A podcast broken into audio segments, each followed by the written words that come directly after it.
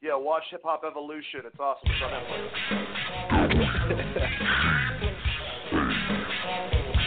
Free promotion,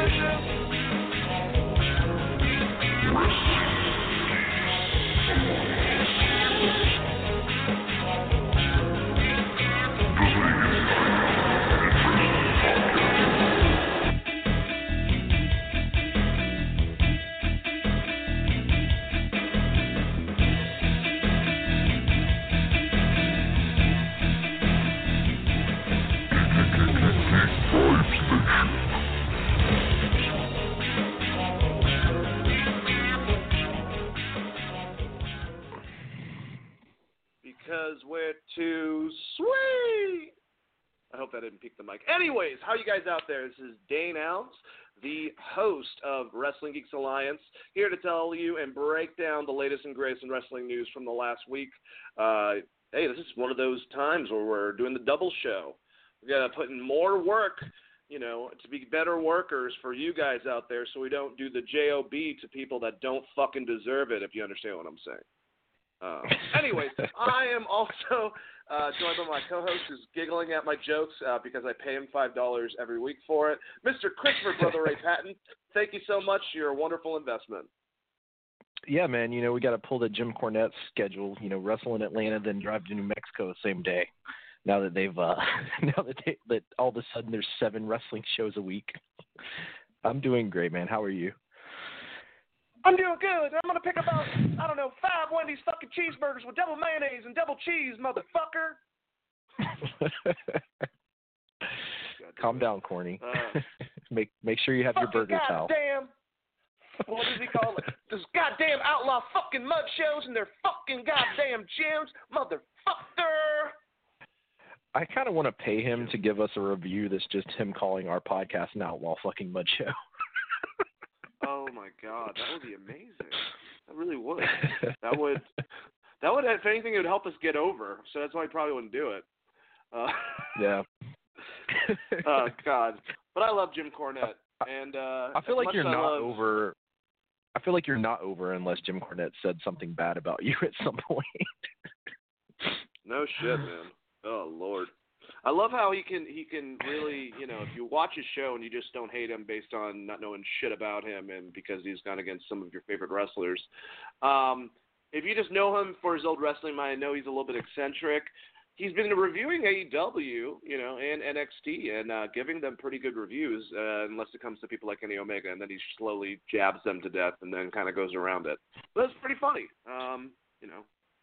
Maybe uh, yeah, he's definitely. in Corny's eyes. def- Hey, hey, Chris. In Corny's eyes, Kenny needs to clean up his shit. Get it? But I'm uh, sorry.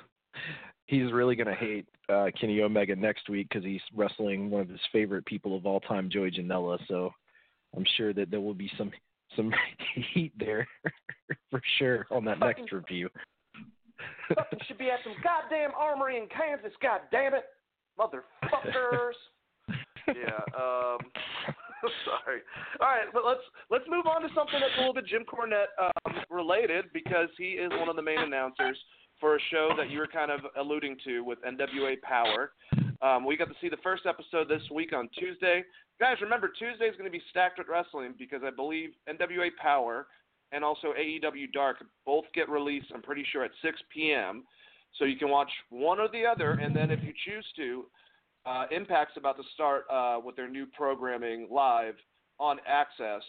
So I think that's in, it's it's right after the pay per view. They got the new stuff coming out, but um, that's pretty Yeah. awesome and a cool option uh, for Yeah. uh, Tuesdays. Do you agree, Chris? Yeah, I think it's awesome, and the, and the great thing is they're not really forcing you to choose one with NWA because it's on YouTube, so it's going to be it's posted up almost right after Yeah. it airs live, so you have a well, good yeah, opportunity that to have. AEW uh, Dark are both on YouTube for free for anyone to watch. which is awesome. I think that's a good way for like AEW's you know big enough that you don't really have to worry about it, but like what MLW and uh, NWA is doing kind of opens to a broader market, and I think a lot of people are going to get into the NWO um, specifically or NWA specifically the older generation um, for sure. Well, listen up, brother. I'm part of the NWA now, and I'm gonna. It's gonna be a long morning. All right. Well, anyways, NWA Power is now doing studio shows. We kind of talked a little bit about it. And we just went into it in the last 10 minutes of our show last week, or really last week, but uh, this week on Wednesday, I should say.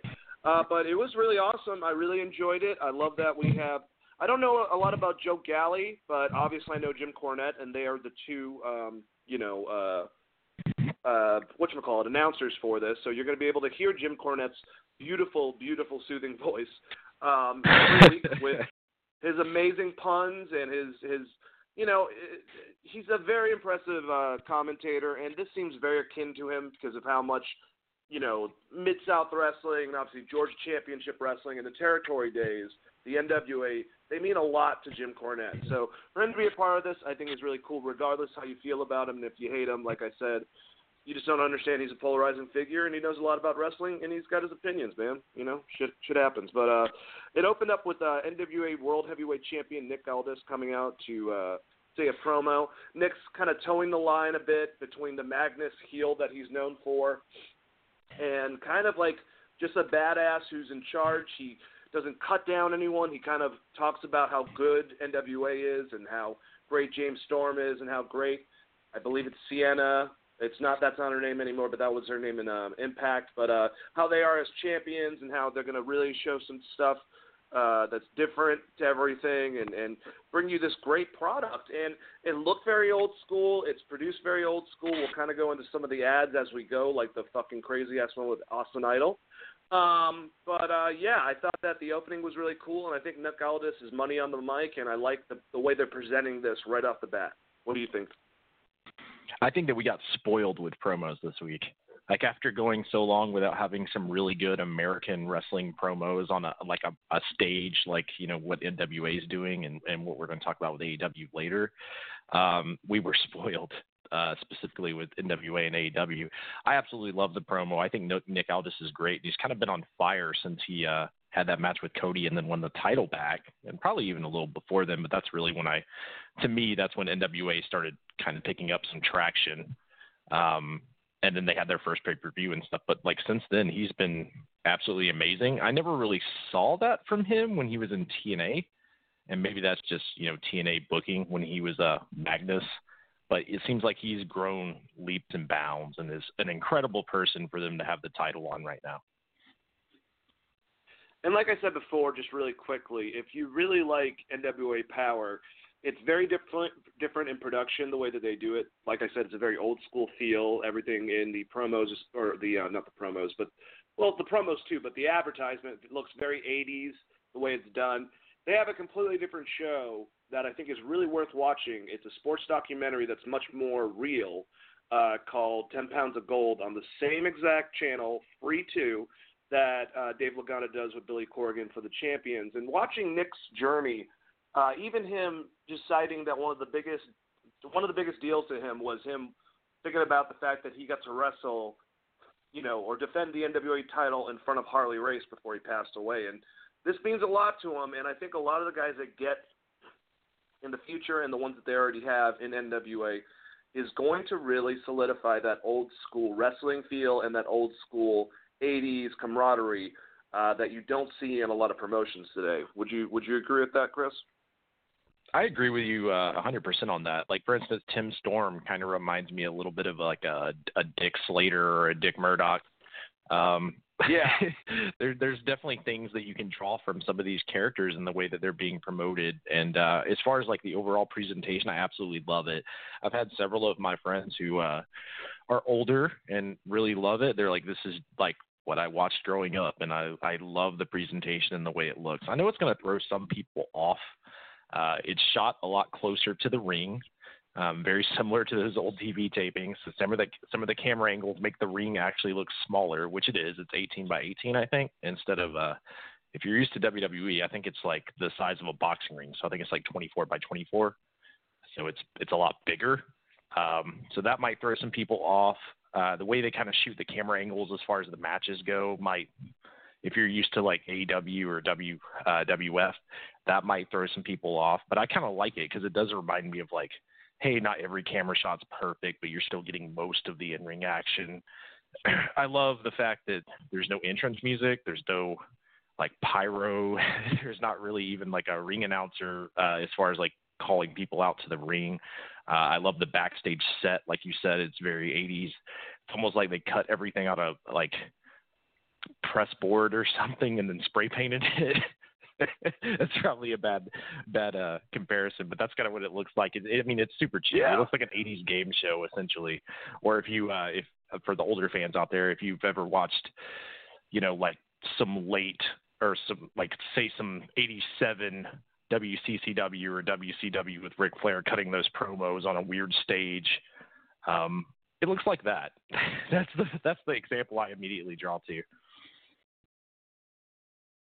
Yeah, dude, it really does. It has that gritty, gritty feel. And I kind of told you this uh, beforehand. I mean, if if they ever if they end up doing really good on YouTube, I feel like, and this is gonna sound weird, but based on their their commercials and how that look, it has somewhat, and they're going for the same thing, a Tim and Eric kind of feel to it, and or Adult Swim with a lot of their programming. So I know that TNT and and uh, Cartoon Network are both owned by Turner, uh, and I, I don't know if there would be any problem with AEW, but if they were to have that show, you know, on actual television and just record it when they record it and then release it later on on Adult Swim, like on the weekends, I actually think that they could find an audience because of the weird stuff that they put on that channel sometimes anyways. I don't know, I could be completely wrong on that.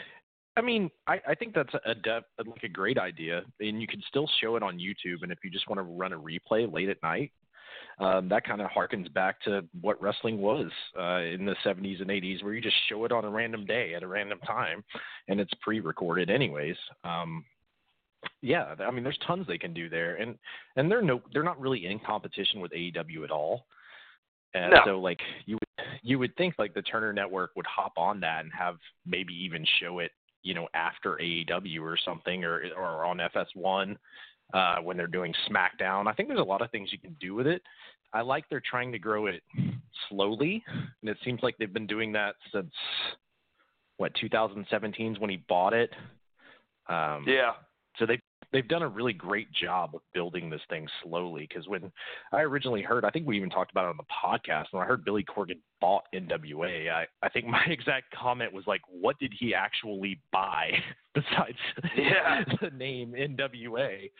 Um, and so far, he has proven me completely wrong. And this was a great first episode, and I can't wait to go see some of these tapings because I think it's uh, it's going to be fucking yeah, phenomenal no going forward.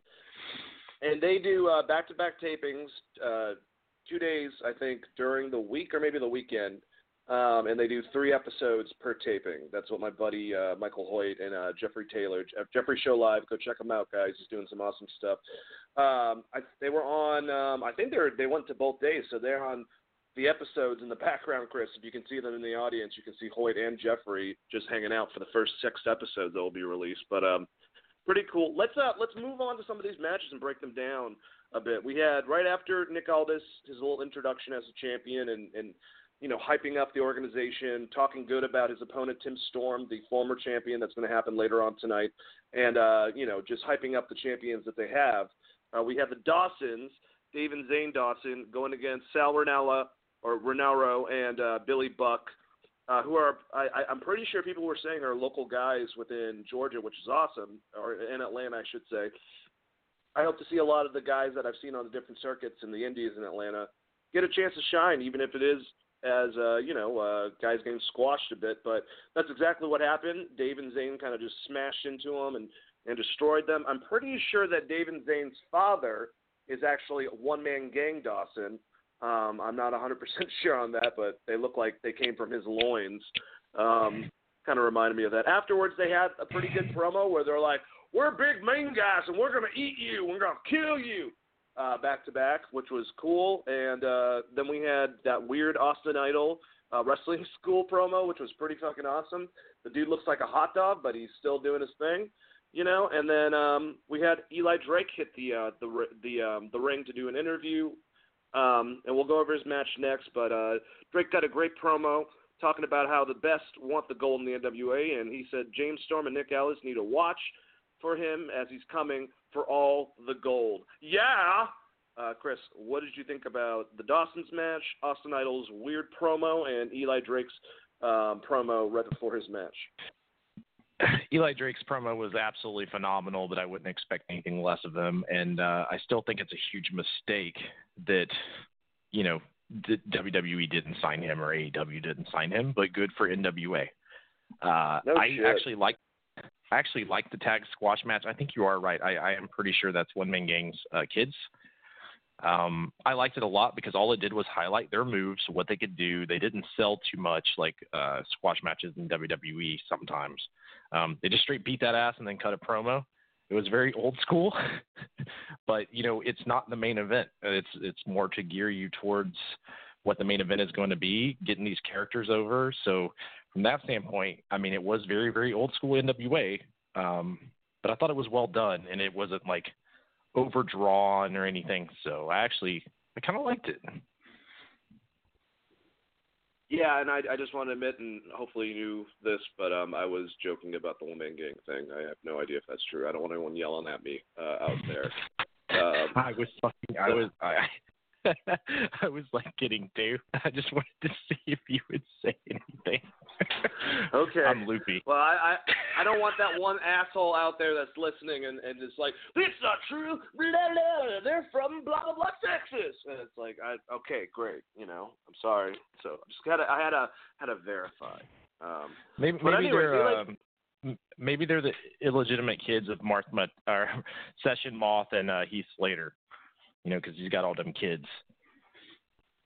Yeah, that that could be it. You know, she's got that golden dust too. Um, anyways, so now I'm turning red, and there's no reason for it. Eli Drake, uh, he he defeated Caleb Conley, but it was a good match I think for both guys. Uh, you know, they definitely tried, kept on one upping each other, but mostly it was a lot of offense from Eli Drake. Uh, Drake ate an el- elbow and kicked from Conley, and Conley got through a bunch of clotheslines.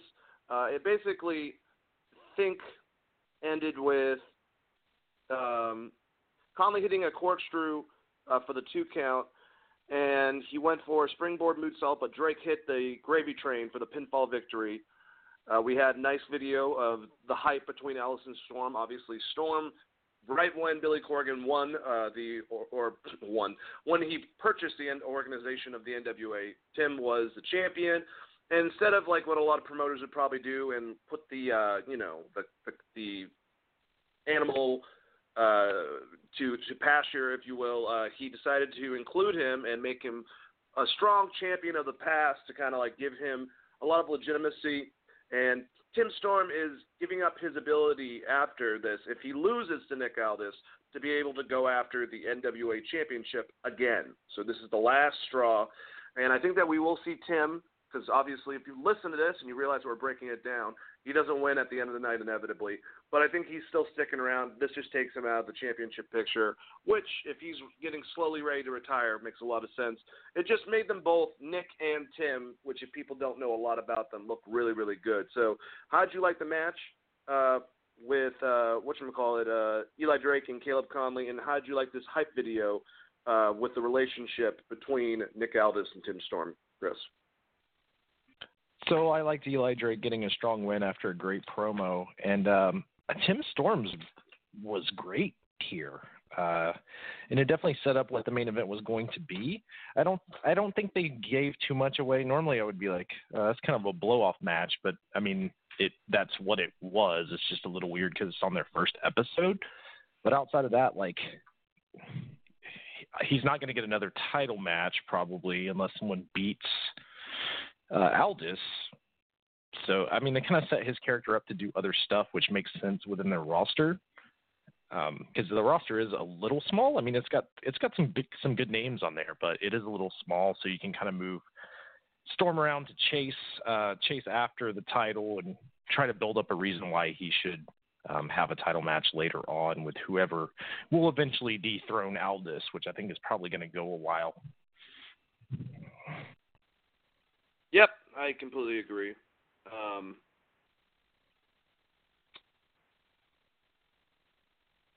I think I just screwed all that up. Actually, what the hell? No, no, I just keep on getting their names mixed up because they're so similar between Tim Storm and. Anyways, uh, James Storm. God, I, I thought I was like, did I just say? Was I just talking about James Storm? Because I'm looking at my notes and there's two storms followed by each other. And I'm like, no, no, no, I didn't screw up, and for some reason I just called myself out on air for no reason. Uh, no, yeah, sorry. you had they, that. You had that. You had they that should perfect. be the Storm you Brothers. the cowboy, the new beer money, except they have Hey, no I'm money. down. So like, what would Tim Storm fall under? What can we do? Beer plus Tim Storm. Uh, old old beer, old, old Milwaukee, best. we don't need the Beer City Bruiser mad at us. He's a friend of the show. Yeah, that's a good point. Oh Lord. All right, so Joseph, I think it's Josephus. Uh, he came out and said he wanted to fight Storm. Josephus looked like I don't know if, if I had like a drunken uncle from the south that was very very angry, um, just hairy and, and curly haired and just. Anyways, uh, he I liked his interaction with Cornette. Cornette was like trying, it was just pulling a lot of stuff while he tried to grab his like collar and stuff like that. Um, and then Tim Storm finally comes out. Uh,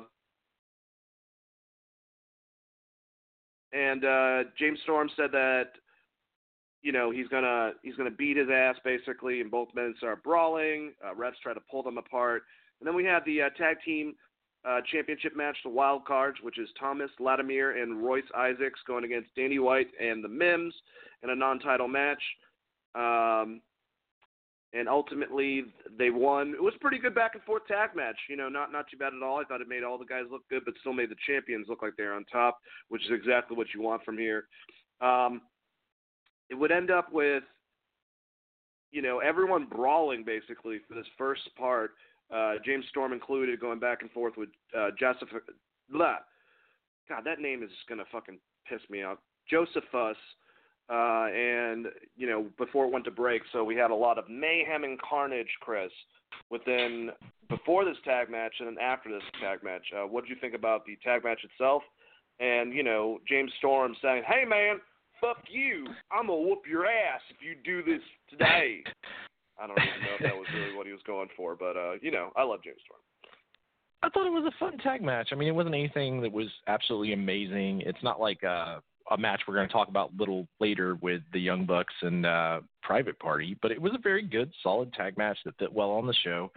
Um, I absolutely love James Storm. Have always been a huge fan of him. Why they brought Bobby Roode over and not James Storm and just made them tag again, I have absolutely no idea in WWE because I think they're both phenomenal. Um, what I think, J- J- I think the Josie, uh, Joseph, Josie, Josephus is supposed to be like Bocephus, um, but I, even I have a hard time saying it. Like you know, like Hank uh, Williams Jr.'s name, Bocephus, the Christ. nickname. Yeah, so I also have a hard time with that name. Um, but yeah, I, overall I like the segment a lot, and I thought it was a uh, a good build up towards the end of the show and gives you things to look forward to, which is always, you know, having a show actually go in a direction instead of just like it's going to be all wrestling or um, storylines that don't go anywhere is very pleasant. So I actually enjoyed this a lot.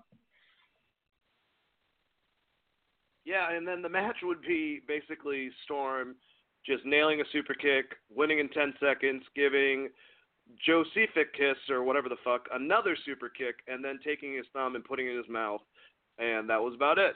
Uh, another hype video happened for Aldis and Tim Storm, and just gave really Tim's stake in the whole entire concept that he has to win. That's his whole entire thing going into this. That this is the last chance he'll get for the title if he doesn't, and just hyping up the match. And then we had an awesome match uh, between uh, Nick Aldis and Tim Storm. Tim Storm, man, for his age, he looks in great shape. You know, he's got a full time job outside of wrestling, but he still really, really is passionate about it. He obviously didn't win, but this is a really good back and forth match and just showed you Nick Aldis of why he's champion if you are watching and tuning in for the first episode of NWA Power. Um, Aldis cut a promo after the match saying he was proud to wrestle Storm, uh, and Galli asked Aldis if Camille was okay because she got kind of roughed up in the match, but Aldis told him uh, told him off for even bringing it up, indicating that he's still a little bit of heel. Uh, and that was pretty much it for the uh, first episode and the introduction of NWA Power. Chris, uh, how did you feel about that last match? I thought the last match was absolutely phenomenal. Um, one of my favorite matches of the week, actually, and and there was some good stuff on, for sure. But I really, really dug that match, and uh, I liked Aldis not letting the uh, the commentator talk to his or to his manager. Basically, it, it reminded me very much of like Macho Man with Elizabeth. Um, so I kind of drew that comparison a little bit. I don't know. Did don't you feel the same worry, way as far as Gene, uh, Don't you worry, Gene. What's going on with Liz? Yep, I did. I definitely can see that. Um, yeah, man. Definitely saw that. Definitely liked the whole entire thing. Definitely will be checking it out again. Definitely. Uh, but let's go over. Uh, there was unfortunately uh, two injuries to talk about this week uh, with wrestlers. Uh, Sasha Banks, we we know now more about her injury. It's actually not uh, direct like back injury, what like we thought. It's actually more so a tailbone injury that she suffered. Um, so they're saying that she should be not too long, but I think the biggest one is Kushida is out of action after his match at Walter with a wrist injury. Uh, we'll go over the match, which was awesome on NXT in a, in a couple uh, minutes, but just wanted to give you guys a little bit of uh, knowledge on that. It looks like Bray Wyatt made a full recovery and he's fine. and His was much more minor. But uh, these are the two big ones uh, this week with Sasha going to be out for a little while and Kushida. His wrist now is in a fucking cast. So uh, that was reported. Chris, uh, any any word on this? So I hadn't heard anything about the Kushida injury. It seems like the Sasha Banks injury might not be as bad as what we were thinking on Wednesday, simply because it looks like she's going to be at least books for uh, Crown Jewel or the, the Saudi Arabia show, Family Jewels. Um, uh, so that means it's not as bad as I thought it was. Uh, Kushida being injured, if it's just a cast, it could be part of the gimmick to have him have a rematch with Walter and kind of have like a striking Leverage. advantage. Yeah, but that's also kind of a heel move. So I don't, I don't know. Maybe the injury's legit, but I haven't personally heard anything on it. Well, we'll have to stay tuned for that, and we'll give you guys updates uh, on our later shows when we know more information. Uh, but for now, let's get into this. Uh, so we started off, I guess.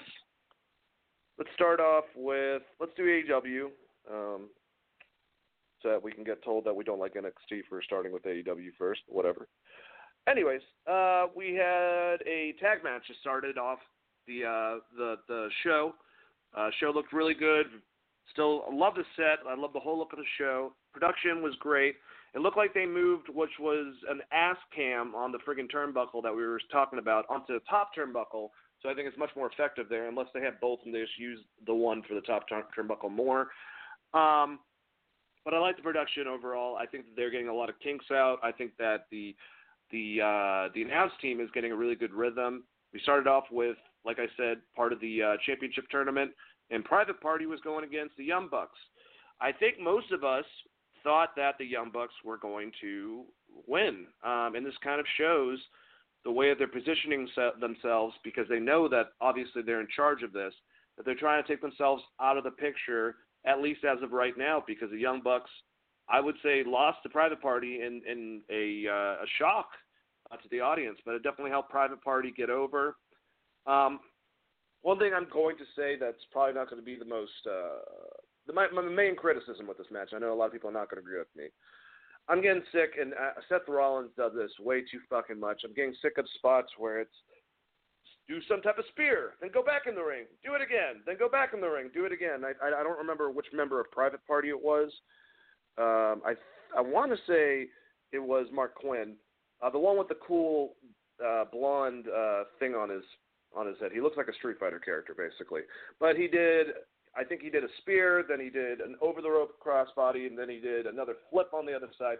It was cool because both guys are on both sides, but just kind of to me just I don't know. I don't know if I'm just turning a Jim Cornette, Chris, but I kind of roll my eyes after, uh, about, or uh, not after, but about stuff like that sometimes. Uh, well, how did you like this match, and were you surprised that Private Party were the ones to move on in the tag tournament? Uh, I was very surprised, but I think that kind of made the match better than it actually was. I thought the match itself was really good. Uh, it's not obviously not the best Young Bucks match, but um, they're doing a really good job of building Private Party. It kind of made me invested in this tag tournament a little more, knowing, um, excuse me, knowing that the Young Bucks are already out of it because you're like, who's going to fill that slot? And it also makes sense with what they're going to set up later on um, with the Elite versus uh, a new faction. So from that standpoint, I actually really, really liked the match. It, I think this was most people's maybe match of the week. It's probably my second favorite, just because Kushida and Walter was so fucking great, which we'll talk about later. Uh, but yeah, I thought it was a really great match and a great way to start off um, the second episode of AEW Dynamite. I would have to think about it, but if you go an overall week between all shows, this definitely this might crack my top five, but I'm not sure. But it was a damn good tag match for sure. Um, after Chris Jericho came out, he cut a promo. My God, dude! If you give Chris a mic and just let him fucking do his thing, the the the stuff this man can do is ridiculous. Uh, so he had Sammy Guevara, he had Jake Hager, and he had both Santana and Ortiz out there, uh, and he was just you know, going into the whole rumor if they were, you know, some type of faction. He said they were. Their name was the Inner Circle. I love that he used a reference to the list, but instead of it being a negative thing like it was, you know, with people that he didn't like, all these guys made his list. So he got to change it up, flip it, and throw it. Um, just him describing each person, even to Sammy Guevara, how he's like a, a sexy uh, teen idol or whatever the hell he said. Just funny shit, building up each guy, making him look, uh, you know, just better than they really, you know, they're all great, but like better than a lot of the viewers know them as. And I love it when he got to Jake Hager, how he was just staring like a monster, like like the Terminator.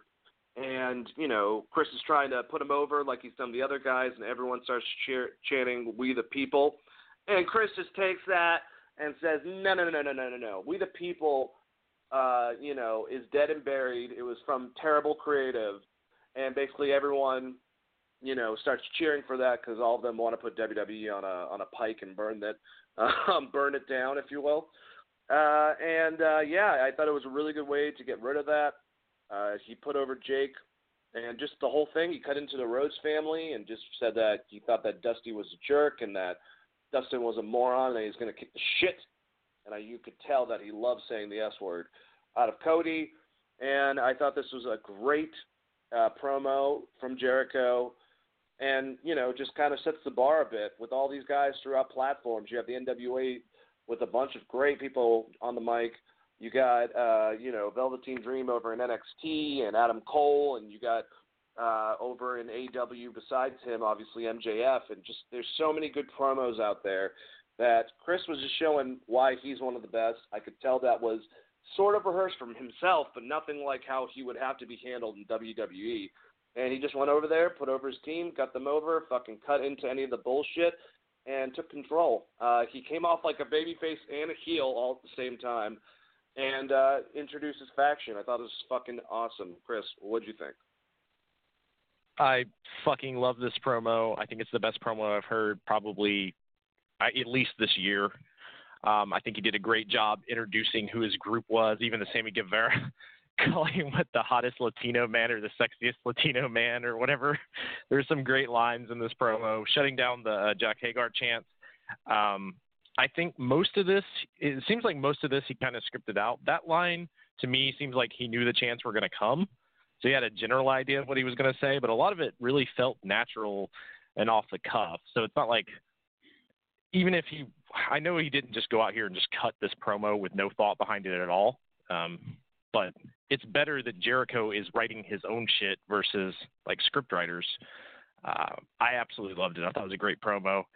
Uh, and I'm really excited to see what they do with the inner circle because I think that's a, a cool group of guys the only thing that was a little bit weird was uh, I'm trying to remember the the guy from LAX and his tongue gimmick, which I think you pointed out. I think he was being a little too over the top.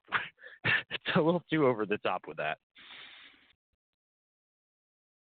Yeah, man. The the second time I watched the show, because I watched it twice, I noticed not only he had a little bit of an obsession with his tongue, but so does Sammy Guevara. He likes to stick that thing out too much. It was a little bit distracting, but hey, maybe they be, can be called the Tongue Brothers or some shit eventually in this uh, company. I don't know.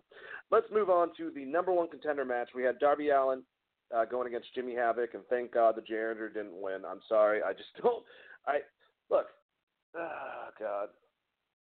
I just visually his his presentation when it comes to the entrance, his his outfit like this Hannibal Lecter style shit, uh, mixed with uh, the music that's very Marilyn Manson esque. I like, I dig. It just he doesn't visually in MLW in this, um, in ICW.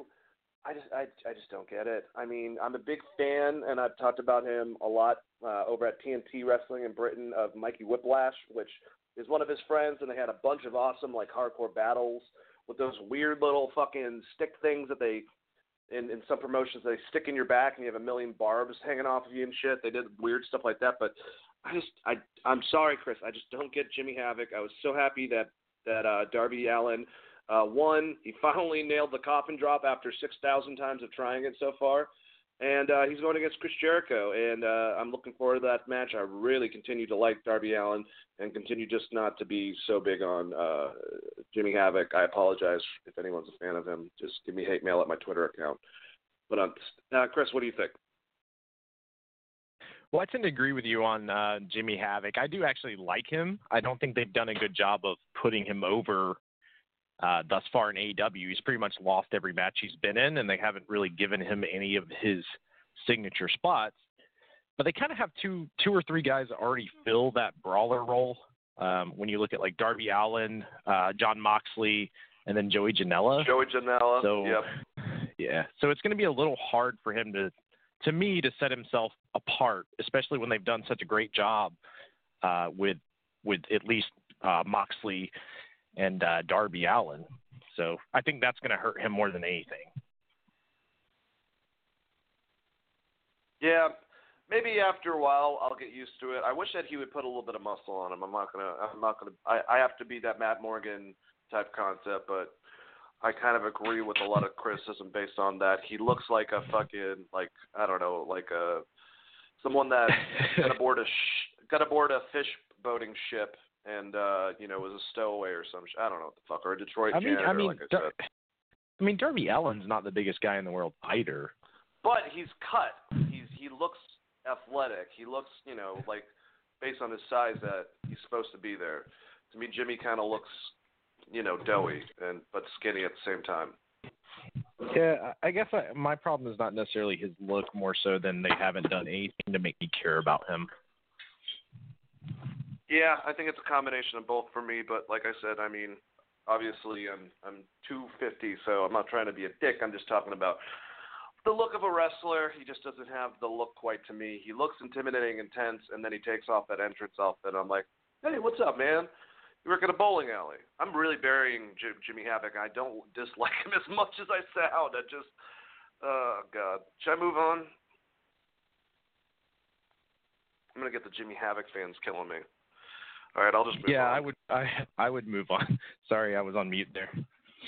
No, you're good. All right, so we have Riho and uh, Britt Baker going against uh, Emi Sakura and uh, Bea Priestley. I they need to put a little bit more into to Britt Baker to me. I, they tried to give her mic time the week before. She kind of didn't really take advantage of it. Um, so I feel like her and Bea's um, their their rivalry hasn't been able to I don't know. All it takes is put her in a title match, which is what they're doing against Riho. Priestley comes over, screws her over, and then they put them in a program together where eventually Britt gets something. But as of right now, we just know her as an ex dentist, or not an ex dentist. She's a current dentist and also a wrestler. Uh, I like that she did the mandible claw. I thought that was cool. I like that JR kind of took a shot at the WWE and said, "Finally, a mandible claw that's applied right." I He's doing what he's got to do. That doesn't bother me at all. We all know Bray Wyatt's good at the mandible claw. It's just fucking that's that's show business basically. So it, I mean, it's hard also, to be bad at the it, it's hard to be bad at the mandible claw. You're just shoving your fingers in someone's mouth. Like yeah, I don't exactly. I don't know that there's an improper way to apply the mandible claw. Um, Stone Cold could probably tell us more about the proper way to apply said move. Man, you just got to understand. You got to tuck your chin and you got to realize the level of which the chin hits your shoulder is what incapacitates you on the way down, Kevin. Um, yeah, that's always fun. but uh, I also like that they have this thing where they're they're talking about the fact that Riho was trained by Emi. Um, I think that that's good. Um, yeah, and then we had uh, the best friends. They were interviewed uh, about the tournament next week going against SCU, and they basically alluded to they kind of did this. And, and Chris, I don't, I don't know if it's a dig, but you know, I was thinking about it on on our Facebook page. I was suggesting wrestlers because I like.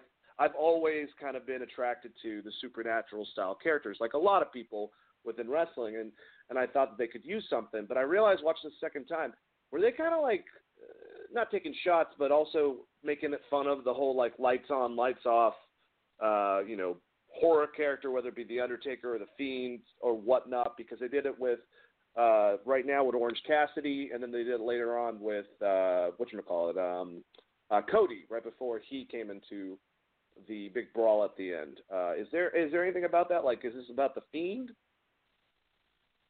I honestly don't know because Orange Cassidy is kind of a weird character who doesn't care, but like the, his whole character is he doesn't Order. care. Yeah, so when they did it with Orange Cassidy, I thought maybe it was a little bit of a shot, but then they did it with Cody as well, like you said. So it just came off kind of weird. I guess with Orange Cassidy, to me, it fits the character for him doing something like that and just nonchalantly showing up in the ring because they also did that at the pay per view um, where he kind of just popped out out of nowhere and then did the that, that suicide true. dive with his hands in his pockets. So I just thought maybe that was something they were doing with his character. Um, but it was weird with Cody, so I don't actually I don't I don't know if it was necessarily a dig. I mean, I it with Cody it could have just been a production problem. Um, with Orange Cassidy, I think that might be something they're just doing with his character to kind of give him one other thing besides just not giving a shit, which is it's still like, how did he? I don't know how he got this gimmick over where he barely has to wrestle, but good on him because it, it is fucking Kudos kind of him, amazing. yeah, I like it. I think it's pretty funny. Um, I actually liked it with Cody too. Uh, later on, you know, I, I've said this a lot with his baby face work. Kind of reminded me a little bit of Sting. Uh, I know that he's hugely influenced by Sting, and I think a lot of the way he feeds off the crowd and some of the intensity he brings uh, reminds me uh, of similar. So with the lights down, lights up, it was weird for Cody, but I was kind of like, okay, I'm down for that. But just noticing they did that with him and they did that with Orange Cassidy, I was just like, okay, maybe it's like, haha, the Fiend, we get it. You turn on the lights, turn off the lights. You're the Undertaker, but you know, whatever. I, I understand stuff like that. Subtle things between shows, little shots and jabs are going to happen, but I don't think it's anything to look too much into because I saw people were kind of, you know, being being themselves on, on, I mean, if, if they would have had Goldust come out with, if they would have had Goldust come out with that red fucking filter that they did for the Fiend Hell in a Cell match, then I would have oh, been like, yeah. that's a that's a direct fucking dig or something. But just like you know, all wrestling promotions use that lights out, lights on, like you just gave with Sting. Like that's a great example. So I don't necessarily, I just, I don't know what they were trying to do with it with Cody, and I'm completely fine with it. I thought that's actually a good example of kind of where he's at in the company with your Sting comparison, by the way. Um, but yeah, I, I don't necessarily know that it was a dig. Uh, it's probably just a, a choice that they made. Like that just seems like a very small thing. If you're going to take a dig at WWE, it seems like you would do something like I said, like I don't know, tint the entire ring red or something ridiculous like that. Like yeah. you want to point out, like, did you see that Hell in a Cell match? It was pretty terrible. Or have someone carry out a giant fucking hammer. Like there's way other ways to take a dig if you were going that route.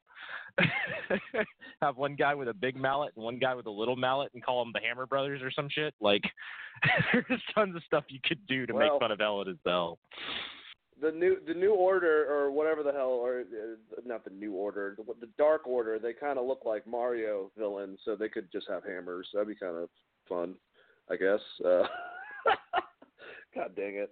Uh, so do you think right, they, well, did they kill so do you think they've killed that gimmick? Because I did, did we're, I didn't remember seeing them on AEW Dark. I guess they're in this tag tournament. Did I miss that match yeah. or miss them no, they got a buy, so we're we're waiting for the other. Uh, I think there's one more tag match in the tournament to get down to the uh, the quarterfinals, I believe. So we'll get them back, yeah. but uh, I'm hoping they're reshaping them, man. If you want them to be these scary concepts, make them look fucking scary. Give me a reason to dislike. They got to do a lot to them. So I know that even if it all comes down to even if the four really like someone like the Young Bucks, Kenny and and Cody, it comes down to Tony. So Tony's gonna fucking suggest and change stuff because he's the owner of it. I feel so. I feel like those guys need to be repackaged. They look ridiculous. They look like Mario characters, like I said. I wish that they could get Sinister Minister as a manager to help put them over or something. Oh yeah, James some, Mitchell. Something. Yeah, like some, they need something. Um, it's too bad PCO is signed because to have him be like their enforcer with the minions, they just need something else to me. Like you can't just be that two dudes be that awesome. have like guys in guys in robes. Um, so hopefully they're fleshing that out and doing something interesting with them. Uh, James Ellering would also be great. I thought he did a really good job with uh, Authors of Pain, maybe something like that. To me, they need a manager or someone that can kind of help tell what the hell their characters are because right now what we've seen so far is it's just two dudes who have guys in Star Wars robes show up essentially with delirious masks. They look re- they look absolutely ridiculous. But yeah, I, I loved all your ideas, and I, I really do. You know, with that post kind of being in mind, I really think that AEW could use someone like that, like a Mil Muertes or a PCO or someone just like with a little bit of mystique and and and you know something different about them, some type of uh, some type of presence that's intimidating. I would love Killer Kross as well. Yeah. Uh, if that were to ever happen. I, I think Killer Kross is a great would be a great choice, and I absolutely love PCO, so I'd love to see him on a kind of a bigger stage than uh, Ring of Honor. Uh, I think they're trying to do more of that with like Darby Allin. Like he is going to be their anti Sting ish character, or not necessarily mystical. And I wonder if that goes back to them trying to treat it like an actual sport. You know what I mean? But if you're going to do that, like Mil Yeah. Is kind of Mil Muertes would be kind of perfect for that because he can do both um, very effectively. But that being said, I think Darby Allin kind of fits that mold a little bit, like your Aleister Black or whatever, um, just in a well, different not only way. that, the more I think about it, certain people have that darker, that darker, uh, you know, side to them. Hold on one second, Chris. Actually, get out of here! God, freaking puppies. Just eat all my dog's food or my cat's food. Sorry about that, guys. So what? So what you're saying is too many puppies, too many puppies. no, t- no kidding. Totally screwed up my, my, my thought process. But uh, yeah, yeah, uh, Mil Muertes. Uh, Darby Allin also is someone, like you said, kind of has mystique to him. He's, you can tell, he's said it a million times, but Jeff Hardy was one of his favorite wrestlers, and the whole reckless abandon, you know, that, that weird side. He goes a little more darker, obviously, more of the Brother Nero, I guess, esque. Or no, no, Willow Wisp esque uh, Jeff Hardy, but uh, he definitely has something like that with him. Face paint can do that for you, honestly. And uh, Killer Kross would be awesome. Um, all those. They, they they have a lot of options, and there's going to be a lot of free agents uh, soon that kind of embody that style. So it will be interesting to see if they can mix in with uh, with AEW. I was about to say WCW. I, I want I, I want them to get another Luchasaurus. I don't know how you do this, but I want like a dark Luchasaurus. I know that's super like 80s AAA or something, but wouldn't it be great to have like like a Tyrannosaurus or something like Lucha Tyrannosaurus or like a weird feud between another? I mean, you could use a well-known athlete, but it like Mil Muertes, for instance, with a uh, another like a dinosaur mask on or something. Speaking of like weird Yeah. things you could do, I think there's some cool shit you could do around that. Uh, if you get like a good lucha and then put like a dino mask on him and you have dino versus dino.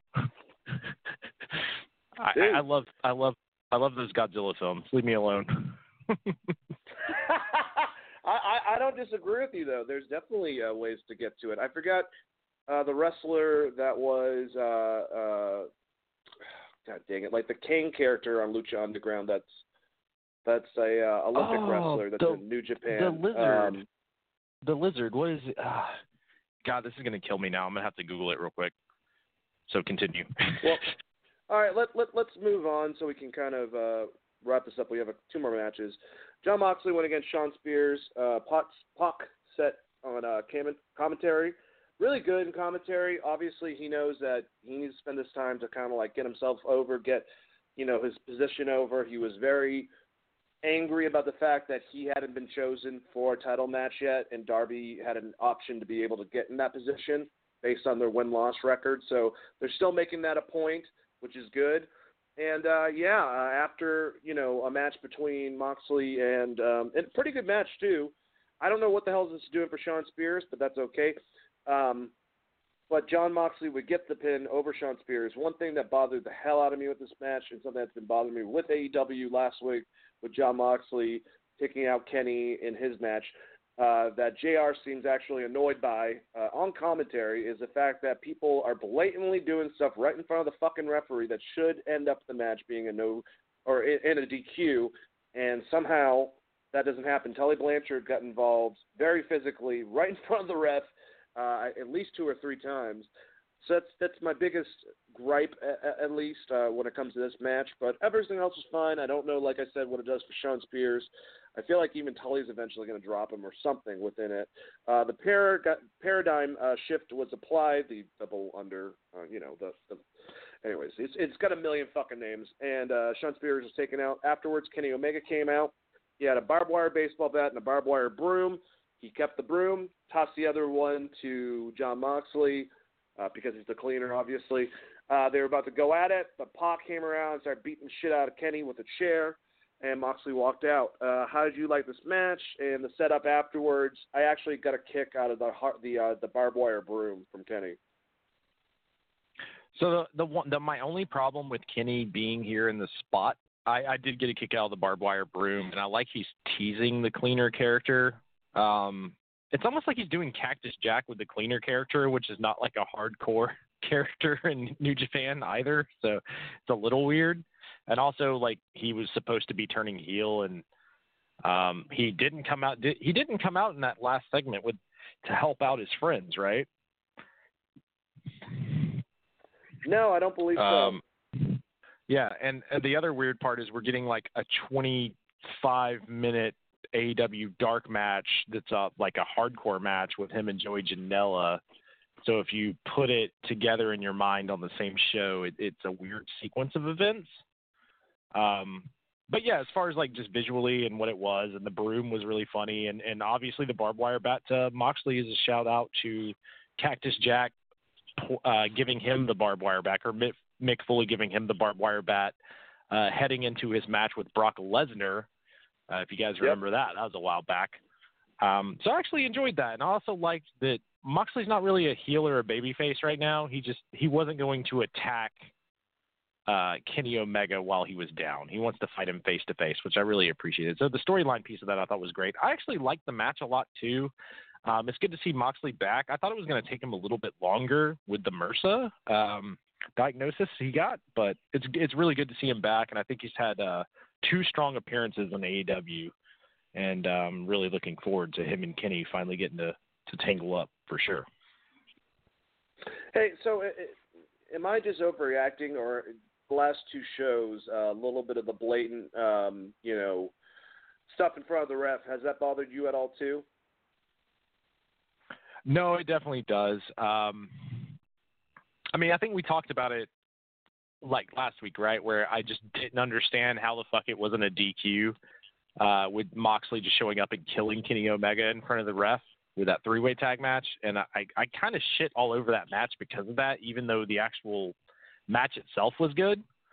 Um, a little bit similar here, not as bad, but I felt like Jon Moxley just beat the shit out of Kenny Omega in front of that ref for like a year, uh, yeah. a week before. I hate that in general, and it's not just AEW; it's WWE. It's, it's anyone oh, that yeah. does that without telling me that it's not a no DQ match. If you want to do that spot, just tell me it's a no DQ match, even if you don't do anything that deserves disqualification afterwards. But all you have to be like is, uh, it's a grudge match, no DQ. And it, that doesn't mean that everyone has to put everyone through tables and shit just because it's a no DQ match. Just say there's no disqualifications or say it's unsanctioned. I, I feel like there's ways around that. Um, also, you could just have the ref take a bump Like I feel like wrestling companies have forgotten the ref can just get hit by someone and be incapacitated. That seems to be a, a thing no one does anymore. If AEW is going to keep doing these spots, then the ref should be taking bumps. I agree. All right, the last match had Chris Jericho and Sammy Guevara going against Dustin Rhodes and Hangman Adam Page.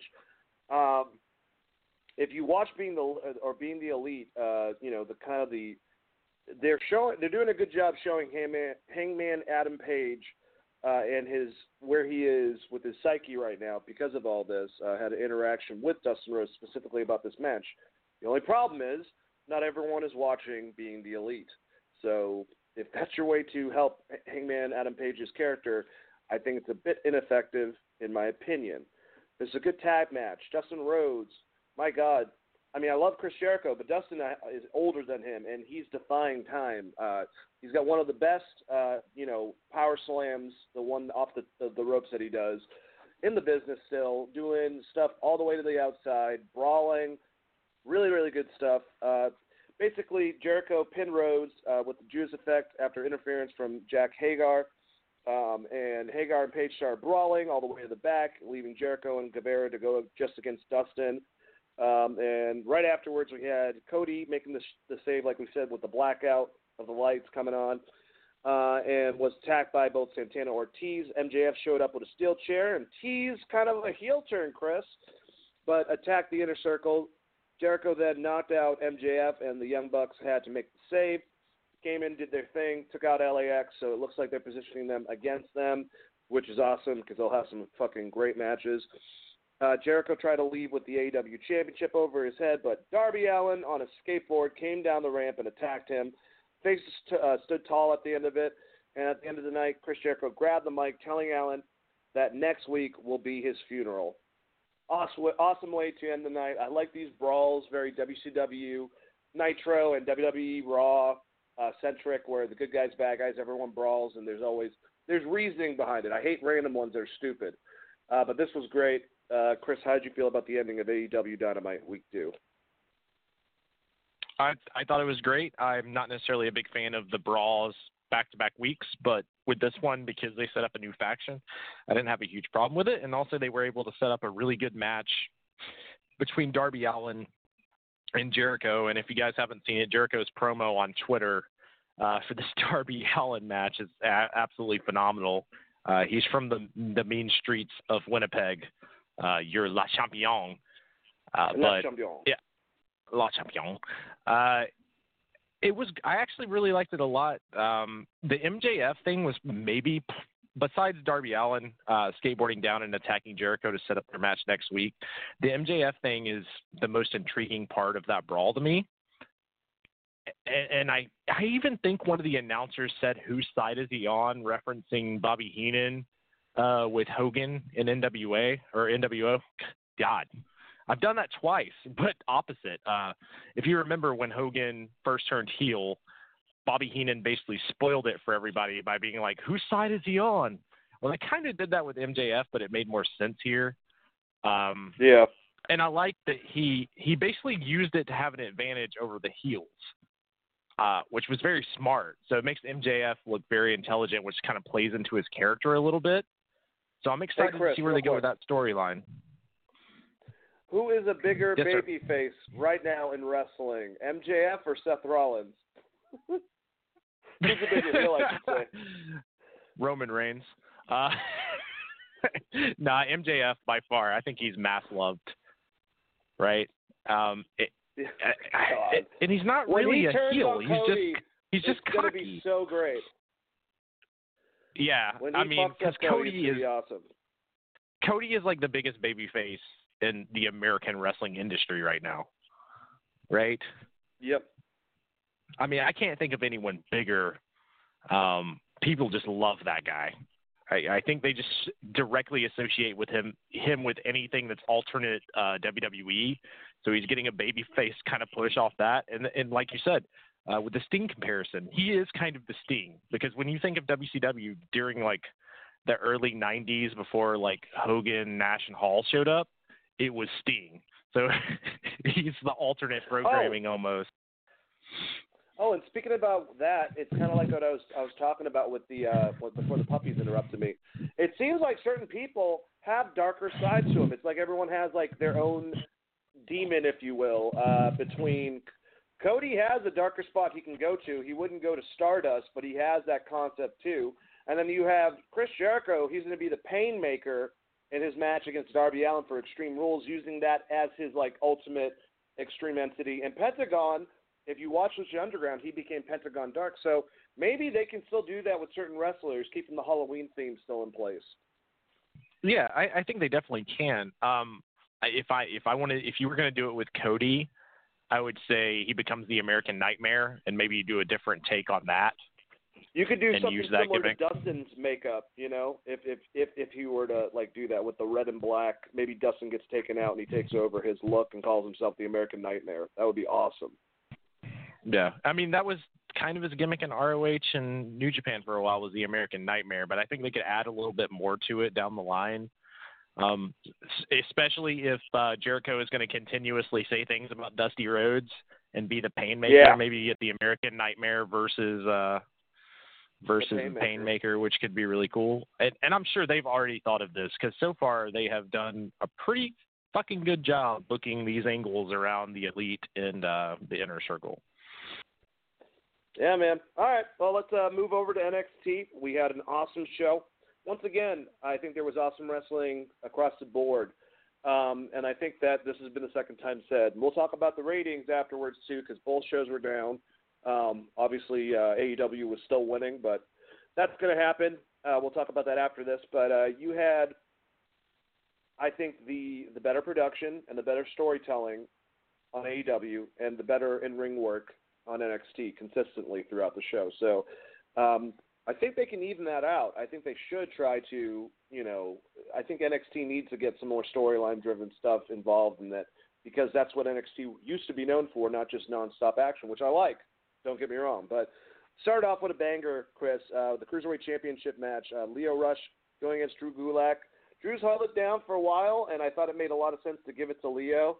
I like seeing his uh, journey. There was a comment um, that Mauro uh, had, who suffered or suffers still actually from major bi- bipolar disorder, uh, and talking about Lio's struggles and how he's kind of had a turnaround and trying to change up those things because it was National uh, Mental Health Awareness Day a couple days ago.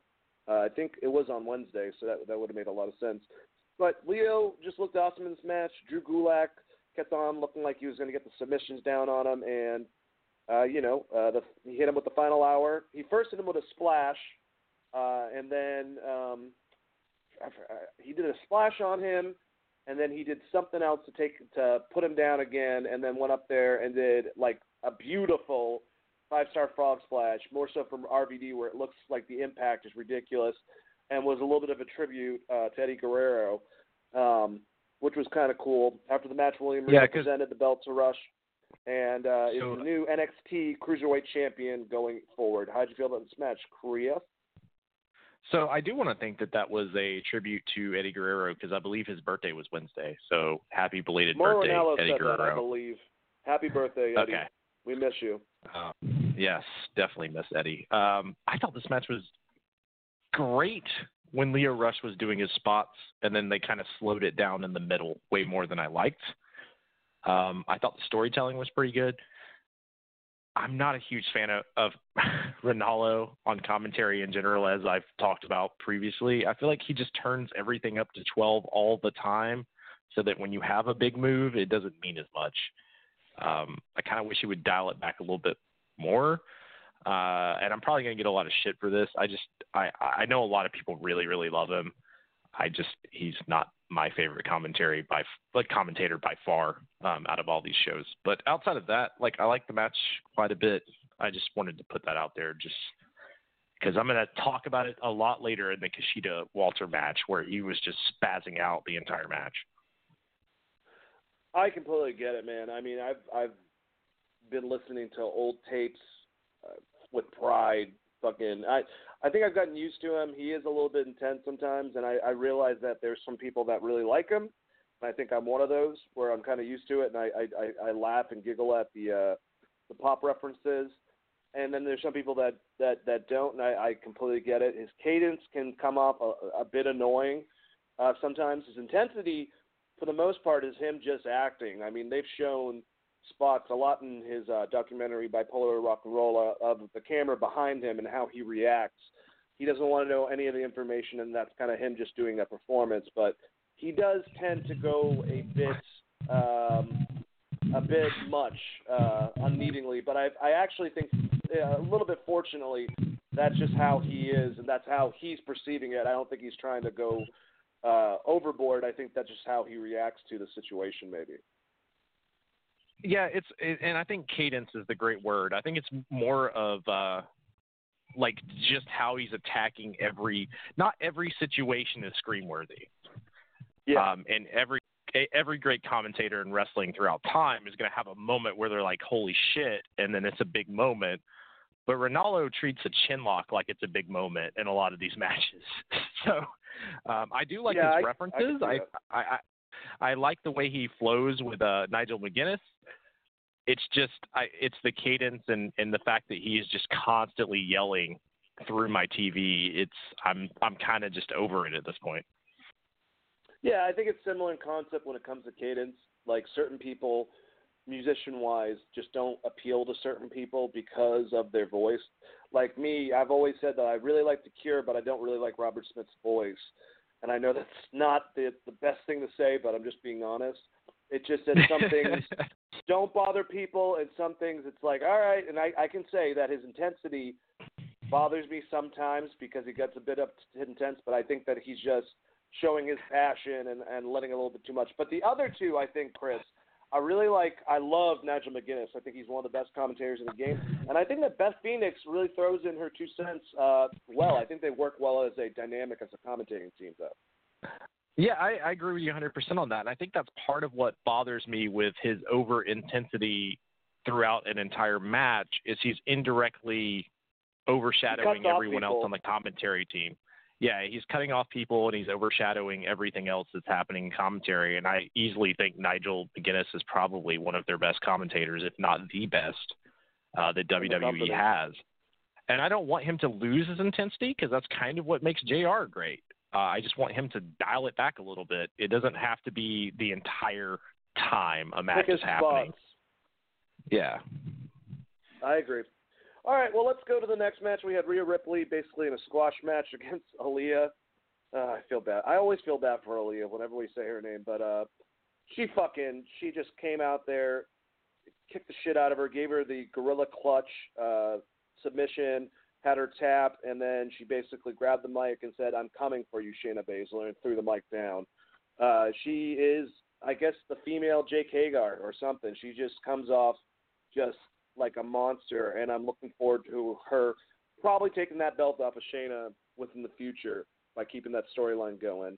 Uh, how did you feel about that, Chris? I had absolutely no problem uh, with just this just being a straight squash because I think she's the ultimate um, match for Shayna, and I think that's where the title is probably headed. So for me, I love that. Uh, what did you call it? The gorilla clutch? Is that what she's calling the move? Yeah, that's what it's listed as. Okay, that's pretty cool. Um, I actually liked it. So people, maybe people who didn't see it, it's it's kind of an inverted Indian deathlock, but you're using your arms Standing up. and then standing up.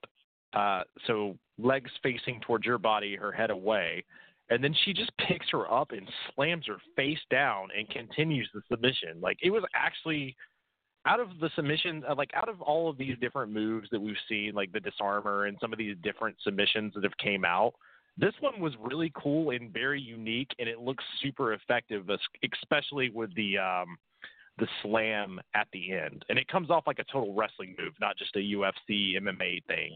So I. Yeah, I like. I also really love the name Gorilla Clutch, so I hope that's what she's calling it, because I think that's a cool ass name. Um, I loved that. I mean, I love this match just because I thought that finish was so cool with the new submission, and uh, it's going to be really awesome to see her like lift Shayna that way. Um, if that happens, that'll be really cool. Yeah, man. All right, we had probably more of a lull match, I would say. Next, uh, the two of them pretty much the next two matches, so we'll go over them together. Uh, the Forgotten Sons went against uh, Breezango. Breezango was scheduled to wrestle Ever-Rise, but the Forgotten Sons, mostly uh, their third, uh, just beat the living shit out of everyone. Um, I've got to admit, I'm not too big on the Forgotten Sons. Uh, I think the um, what the hell is it? Sons of Anarchy gimmick. I like um I like the third member. I can't remember his name right now because they're inconsistent It's- about him. Gunner. I, I don't know what they Gunner. actually call him, but it, it, it's Gunner from TNA, who was also in Aces of Eights, which is just this kind of gimmick refreshed on NXT, the Sons of Anarchy thing. Like they've already done this um, Yeah. in different companies. I forget what he's called too, but yeah, Gunner I think is the best way to go about him. He looks intense, man. They haven't made him unstoppable though. They've had him lose, so it kind of like killed a little bit of his momentum. And I don't think that this kind of played out gimmick with the, the bikers uh, is really helping them at all. Honestly, them being Breezango does give them a little bit of a head. Kind of feel bad for Breezango. I will say that for people, I, I've I've seen comments saying that they wish that Tyler Breeze and, and Fandango were separated, and I kind of agree with that. But that they, these guys are just a silly concept, blah blah blah blah blah. And if any of them are fans of the best friends, but not fans of of, of Zango, I kind of don't really get it because I feel like they're very very similar in concept and kind of silly. And I I still like them, but kind of wish that they did keep them separated. Um, maybe that will be still in the future. Who knows? They might be feuding with each other if they keep on having uh, losses. Then we got Cameron Grimes going against Boa. This was pretty much an instant double stomp. They're building up Cameron Grimes, uh, but you know Boa is their only, I think, Chinese professional wrestler. Period. Oh no no no, they have that one female wrestler too. So I would kind of push him because he keeps on getting squashed and he's a big dude. But anyways, it didn't really matter. Killian Dain showed up and attacked the, both of them, and uh, he looked very, very angry. Uh, really, really like Killian Dain. He reminds me a lot of one of his biggest idols, uh, Big Van Vader. Uh, Chris, what do you think about these two matches? Oh, the first uh, what was the what was the first match? Real quick, bounce it off my head again. I just forgot it because I was thinking about Killian Uh, Dain. Forgotten Son and Breezango. Okay, so Forgotten Sons and Braz- Breezango. Um, my only problem is I don't think the Forgotten Sons are working, and they've pushed them kind of to the moon at this point, and they haven't gotten over. And maybe it's time to separate Gunner off and let him do his thing, because I just don't think it's going to get over at this point. And having Breezango lose to them, it's it's whatever. I you know the kind of the shine wore off them what I would have done bringing Fandango back would have been repackage him completely and gave him his actual legal name uh, because I think the guy is a really good athlete with a great look, as I've said multiple times. But they just continuously want to do. I'm just I'm baffled that NXT wants to do a comedy male stripper gimmick um, on their serious wrestling wrestling show. One, so eh, Yep. the match itself was fine. You know, it was it it it felt more like a Monday Night Raw match than an NXT match. I will say that, or at least to me, um, with with some of the interference with Gunner, and then a lot of suicide dives hitting you know multiple people. Uh, so I wasn't a huge fan of it. I didn't think it was bad or the wrestling was bad. It's just I don't know that anyone really cares about either of these tag teams. So they got to rebuild that tag team division uh, pretty quickly, especially with the Street Profits leaving. And I don't know how they're going to do that. That's actually a, a really good question.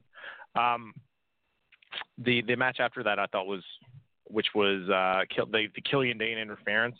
The only thing I have about Killian Dain is they didn't really give us a resolution between him and Matt Riddle, but he's already attacking other No. people.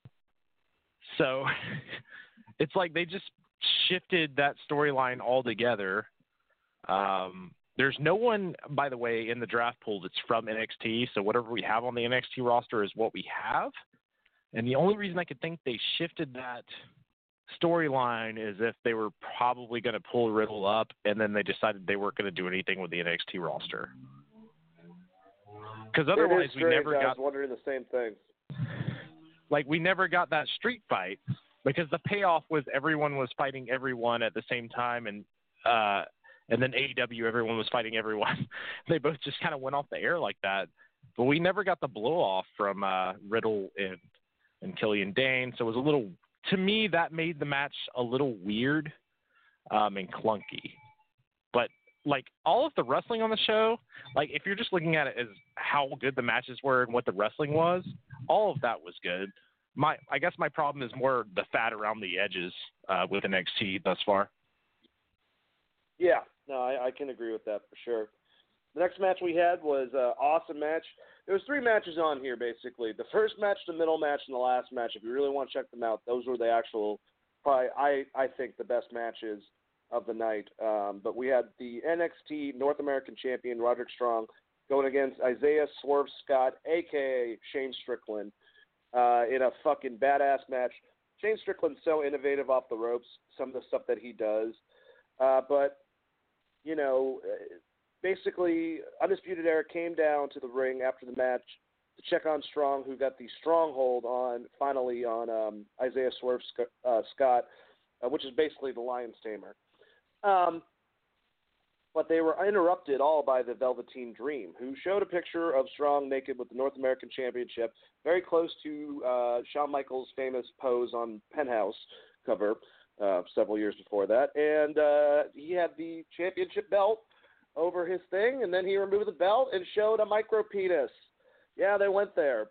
Um, I actually thought it was pretty funny. I can see why people probably didn't like this uh, segment.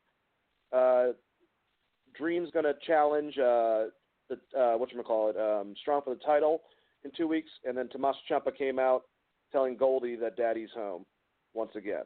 Chris, what did you think about the segment and the match between uh, what you call it, uh, Shane Strickland and uh, Roderick Strong? I, I actually really really enjoyed the match and I thought it was a great match. I just hate that that's the angle it set up, if that makes sense. Um, and I knew they were going to do something with this belt because I think the day before he started posting that picture online, which is just it, it's not even him actually. like it's like photoshopped. It's weird. If you go look at it, it's kind of just a terrible photo in general. But I saw that floating around on Twitter, and I was like, "Oh, WWE's going to do something with this." Or why else would he be posting this on posting this on Twitter like randomly? Um, maybe it was an HBK idea. If so, that's kind of fucking hilarious that he's ripping himself. but yeah, it was. Uh, that piece of it was weird. I like Velveteen Dream. I look forward to seeing him, you know, going back after that North American title. Even though I think that at this point he should be on the main roster. Uh, yeah. Outside of that, man, I, I the match was really good, but uh, nothing really like stood out massively. That I mean, I think the angle overshadowed the match just because of how dumb it was. Unfortunately. Yeah, man, I uh, I can agree with that. Um, next match, Bianca Belair went against Dakota Kai. They had a good back and forth match. Bianca would win, and after the match, uh, Belair said that if Rhea Ripley wants to get the Shayna Baszler, she's gonna have to go through her first. Uh, before the main event, we had a couple of matches that are announced for next week, Chris. We have Keith Lee and Dominik uh, Dijakovic uh, in the main event. This will be the blow-off match between the two. Pete Dunne will be going against Damian Priest and Tommaso Ciampa, who was in an interview uh, following uh, the match with Bianca Belair and Dakota Kai, and it got interrupted by Angel Garza, uh, who said that he was better looking and put put on that whole entire concept he's going for. Tommaso Ciampa just gave him one fucking uh, elbow and knocked him all the way down. So they'll be going against each other. This is the first uh, match with Tommaso Ciampa since he's come back. How did you feel about the Bianca Belair uh, Dakota Kai match, and then the match is announced for next week? Yeah, I just kind of looked at the Bianca Belair match almost as a squash. Uh, I know Dakota's coming back, and she's got the injury angle, and she's just. I mean, right now, uh, to me, they're going with, uh, or I said Bianca, but I was talking about Dakota with the injury angle. Um, Bianca, eh, they're going to do Bianca versus Rhea Ripley uh, before the title match. That's my assumption, or they're somehow going to work it into a three way. So if that's what they were setting up, I thought the match was actually really well done. I like Bianca Belair. Um, I don't think she's the best female wrestler that they have or anything, but I think that she's really well, like really well used in NXT. So from that from that standpoint, I liked it a lot. Um, Tommaso Ciampa just nailing this dude. Obviously, it's just setting up him killing the guy next week um, to propel him versus Adam Cole, which is what I'm gonna. I'm gonna have to assume that this is gonna be a three way or a four way match. Maybe Gargano's in the mix against Cole again, Ciampa and Finn in a four way. That's where I think they're probably well, going. I think Gargano's going to be taken out of the uh, title picture because he's been going. To, he's going to be going against another Johnny for the name of Johnny Wrestler, uh, possibly in the future, is my guess. With um, John Morrison not being involved in the draft and being signed to WWE right now. Yeah, I, I guess that one's we just we just don't know when he's showing up, right? So if the next yeah, takeover is no before idea. he's actually go, yeah. So I mean, I mean that would make, I mean that's going to be an amazing match. I would rather them do a four way than a three way because three ways are just so awkward. Um, yeah. sorry. They really are.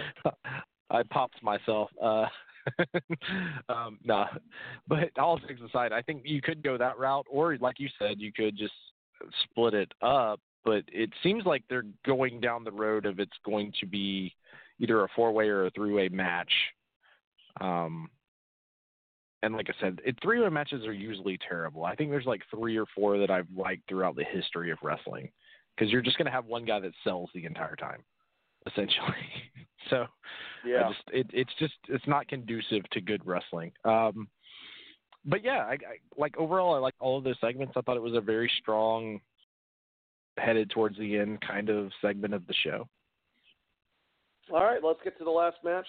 Walter and Kushida this was a pretty fucking. I mean, they made it believable that Kushida could actually, you know, physically go against Walter. Uh, one thing I think it was, um, if it wasn't, I think it was actually Nigel McGuinness was bringing up um, Kushida's, you know, uh, influence from Jushin Liger and how Jushin Liger also could just pump up and take on guys way bigger than him, like a Walter, uh, and and you know, just Kushida kept on he got ferocious at one point, uh, and it was pretty awesome. Uh, I think one of the coolest things I forgot what I think it might be the time splitter. That could be his uh, his actual maneuver, but his submission, the armbar, he was able to keep it so many times, and at one point even took Walter off the top ropes and put him directly into it. I'm pretty sure that might have been the time where he screwed up his own wrist uh, because Walter just felt right on top of his uh, which would have made a lot of sense. Like I said, Kushida is injured from this. Uh, the ending, Kushida got hit by a shotgun dropkick and kicked uh, and kicked out of a power bomb, but fell to a ripcord lariat, uh, very similar to the Rainmaker. But I've seen him do a variation of this because I know that he does clotheslines due to his uh, personal love for Kenta Kobashi. Uh, but yeah, Walter got the win. Still was a damn good match. Still very technical at spots between a huge dude like Walter and a small guy like Kushida. I like to see these guys work again. At the end, Imperium stood strong as the show went off the air. Chris, what do you think about the last match between Walter and Kushida? Oh, and also Walter's flesh just falling off of him. At one part of the match, it looked like Kushida got him with such a tagged him with such a chop across his own chest that he just like pulled a chunk out and just threw it on the ground. It's kind of gross, but uh, yeah, that was there. he must have stiffed Kushida, and Kushida gave him one back. I think they should also talk about the fact that Kushida is um, is a trained mixed martial artist and has had mixed martial arts fights in Japan. I think that's something they should have talked about a little bit more that they didn't. I did like the Jushin Thunder Liger comparison. This fucking match was easily my favorite match of the week. I thought it was absolutely phenomenal. Dane, I'm gonna have to put you over here because I didn't really know about Walter and you just kept telling me about Walter, and the more and more I watch Walter, I fucking love him. I, I think he's been absolutely phenomenal, especially the last six months. He's been so great. Um, and I've always loved Kushida because I love Time Splitters uh, with Alex Shelley. As everyone knows, I'm a huge Motor City Machine Guns fan and Kushida fan. Uh, so just a great match. Um, I like everything Kushida was doing. He was trying every way he could to beat this this brutal giant uh, at one point, Kushida bit his hand, and I was like, dude, Kushida's amazing. Like he actually bit his hand, and they called it out on commentary. which was great. It's like Kushida's biting Walter's hand. I was like, yes, that's what you would do if you were if you're fighting this man that's trying to kill you, the size of Walter. You're gonna cra- uh, scratch, claw, bite, do whatever you can. Um, I liked that they made it very believable that Kushida could get a win, and then they gave, you know, at the end, Walter winning is very, very smart and uh, I think builds that character up even further. And I'm glad to see that they didn't just go the route like we thought they were going to do, where he was going to stay in the UK. Because originally, me and you both, I think, thought that he was just going to be the UK guy because he said he didn't want to travel. Um, but I absolutely love this, and I, I've loved Walter's past like four matches. Incredible. Yeah, he's a monster, and you're welcome, Chris. No, I'm just kidding. Uh, I, I actually I appreciate it uh, whether the wrestlers that you know, whether it's a wrestler like Walter where I introduce it to you, I love you know finding wrestlers before they get big. Like even Keith Lee, uh, you mean you kind of got introduced around the same time from a friend of ours, and then seeing them slowly but surely become a, on a dominant path. I'm telling you, one to look out for, guys, is this guy called Odin's son. Uh, he's this big, beastly looking buff dude, influenced I don't know exactly. He looks like he's influenced by Thor and the Ultimate Warrior, but he actually can work really well in the ring. He's in a tag team, but I think that you're definitely going to be seeing this monster in something in the future. Um, let's talk about ratings a bit, Chris. Uh, AEW drew a total of one million eighteen thousand. Uh, they were down from last week. Um, NXT had seven hundred ninety thousand. Uh, they were also, I think, I think the drop for them was eleven point three from last week what was the drop for uh, AEW? Blah blah blah. As far as demographic ratings, okay, just don't tell me. I guess this person's an AEW fan. No, I'm just kidding. So, uh, Chris, what, so the, what do you think about the, the demographics? Well, the demographic, especially the big demographic drop was 18 to 49, I believe, which dropped off 32% for basically both shows. And uh, you had you had uh, two I, I think two or three baseball playoff games going at the same time, so they're attributing it to that, which I think is probably okay. AEW actually did a little better because they simulcasted their show, so some people watched it on truTV and some people watched it on TNT. I'm not sure why they're doing that, so their numbers have to be combined. So it was like 1.14 or something weird like that. Um, I don't. It's not going to really matter until baseball season's over uh, for us to get like a clear cut what what it is, and also like the ratings are going to be really weird for NXT anyways because I still think that you have that crowd, and because the show is available on the WWE network, they're just going to watch like AEW, or they're just going to wait until it posts because they want to watch it at their own leisure. I mean, I'm very guilty of that. If I if I know a show is coming out on Hulu and I have other shit that I should be doing besides watching TV, I'm just to watch it on whatever subscription service I have. And I'm not making excuses for NXT um, at all, but to me, you're you're when you give your fans that opportunity to just feel like I'll just watch it on uh, Hulu or I'll just watch it on uh, the network. It's very hard for it to be a one to one ratings. And I think me and you've talked about this multiple times. With yeah. While while ratings work and they give you kind of an average of people that are watching you live, and that adds to your revenue and how you can sell the show. NXT is a little bit weird because they're actively saying, "Hey, we're going to post this on the WWE network that you're actively paying for. So if there's a playoff game on and you want to watch that, just watch that." Like they're not giving you a reason to you have to tune into NXT because it's it, it's not like uh, what they do with Raw, which I think was like it used to be a month delay, right? Remember when that was a thing on Hulu? So like if you missed a Raw, you had to wait one month to watch it or whatever. Uh, so I I think that's uh I think that's going to be NXT's big problem. AW I think they're going to rebound. I think they're probably going to sit between 1.3 and 1.5. Uh, honestly, just because that's when Impact was at its top, that's what it was doing. I think it could get bigger. We'll know more after baseball's over, but you know, people keep people have been saying that, but as soon as baseball's over, basketball starts, um, which is really going to be weird on TNT with AEW, and I, I still don't know how they're going to shift around those shows. So that that in itself would be interesting. And, and um, Fox Sports with SmackDown has one coming up that's going to be a little weird, where they're going to have to move SmackDown to FS1 uh, because of the baseball, the World Series, and uh, I think a couple playoff games because the World Series is actually on Fox this year. So just heads up, uh, there's going to be at least one SmackDown that's probably moved to FS1 coming up. Well, let's let's kind of go into the next direction of SmackDown itself. Uh, before we get into it, uh, we should mention actually what I think I want to do is make a couple comments on the announcement about Cain Velasquez and Tyson Fury at Crown Jewel.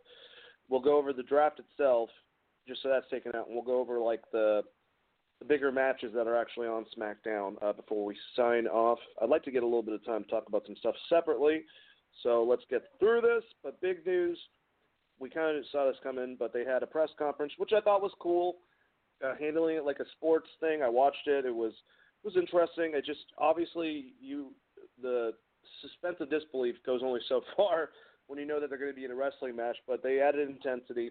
We also find out Cain Velasquez is on a multi-year deal. Um, he signed it, um, so he's he's actually legitly going to be a part of the whole entire thing. Uh, but yes, we're going to have Tyson Fury, Braun Strowman, and then Cain Velasquez and Brock Lesnar for the, I believe, for the title at Crown Jewel coming up. Which the whole Saudi Arabia thing, you know, that's whatever. But at least it'll be a big stage. Chris, uh, what do you think about this announcement? I'm excited for Cain versus Brock, but my big curiosity there is what kind of match are they going to work? Because if they're just going to give us an amateur match with some suplexes, I'm not as excited as I would be if they're going to have Cain actually work lucha. So if they have him working even harder with Rey Mysterio and doing what he was doing in AAA, which would completely surprise Braun, he's going to get like a weird surprise victory. I'm super stoked on it. But if they're just going to go out there and have like a weird mixed martial arts UFC match with some Brock and Cain suplexes, I'm not as excited on it. Uh, I don't know if that makes sense, but either way, I'm looking no, forward does. to it because I want to see what happens. But I, I really want Cain to continue down the route of being this giant guy who's doing lucha stuff. But if he gets cut off from doing the lucha stuff, then he's just an attack dog. You know what I mean? Like, almost make it look like he's having too much fun while he's wrestling, and then when it backfires on him, then turn him into like a Brock Lesnar. I, I think that would yeah, be a cool I, way to handle can handle Cain.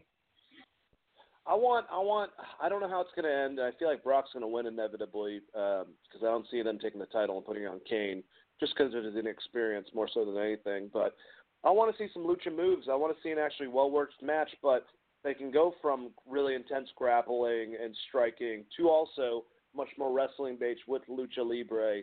Don't just leave it as a fucking boring ass match because it's going to be like even less of a reason why I should be watching these Saudi Arabia pay per views. Um, but I don't know. I guess let's move into the. We'll do the first round. We'll just do it round by round. We'll go over the actual picks themselves. I will say that. I mean, I'm really going to assume just because of how excited I love Ricochet. Don't get me wrong, but how excited these boxes, quote unquote, for USA and Fox. How excited they're throwing up papers about signing Ricochet. I, I, I think the picks were real, but I think they obviously staged that aspect. But they really had a big sports feel on SmackDown. They even had Troy Aikman interviewed, and he said that if he was in wrestling, he'd be doing the pile driver. A lot of that stuff was actually fun. Terry Bradshaw uh, bringing up Dusty Rhodes and how that was his favorite wrestler, and then I, I forget who said Bruno Sammartino was another big sports person, uh, was his main guy. But I like the interaction between Fox Sports. I, I did. I think I thought it was kind of interesting. Uh, Chris, what do you think about the overall sports big feel and the fake boxes for USA and Fox uh, with their, their draft choices before we go into the individual choices themselves? I actually kind of like the production of it, and Fox is really good with their sports commentary, and I think they brought some really good names on with Terry, like you said, Terry Bradshaw, and um, uh, Troy Aikman, uh, former Dallas Cowboy, and, and some of those dudes.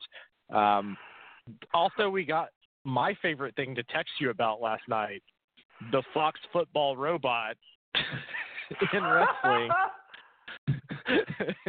We've got to get the Finn Balor Fox football robot as a tag team. We just got to do it. We got to get that together. No, I actually, all jokes aside, I, I thought the presentation was pretty good. And I, I, I look forward to seeing what USA is going to do, which I'm guess they're just going to have NBC sports people show up. Would be what I would think, but I don't know. They could just also have the entire cast of Suits do draft picks all night. Who knows? yeah, it was it was interesting for sure. Well, Stephanie announced all these, and uh, I have the rounds like I said. So round one, uh, the first person draft. I mean, regardless of how you feel about her position, it's not a shock. It's Becky Lynch. She'll be on Raw, still on USA and not a shock that she stays on Raw since she has a Raw Women's Champion. I don't know how the hell they would go around that, but either way, uh, USA's first choice. Uh, Fox picked Roman Reigns for SmackDown, already on there, makes a lot of sense.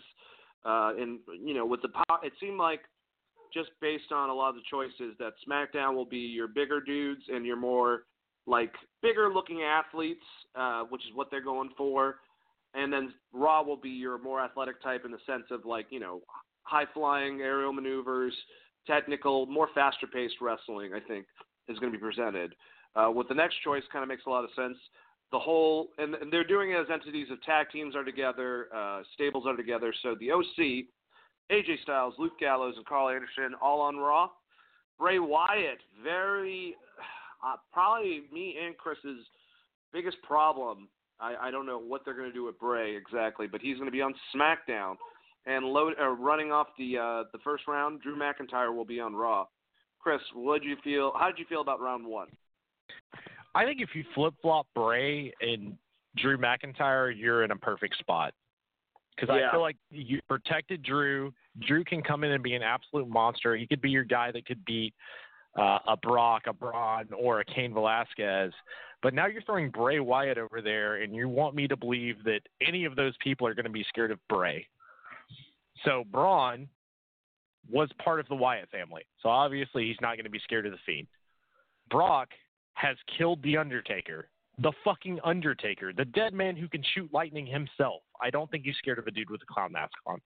And Cain Velasquez, he's kind of your weak link. So I think that's where you have to go with the match.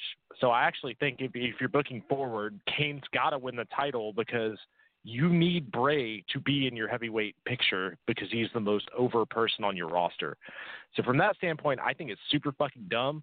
They should have moved him to Raw. And if you wanted to have someone that's just a cool character um, on SmackDown, like I said, I would have flipped that pick. Or uh, we're going to talk about Kevin Owens.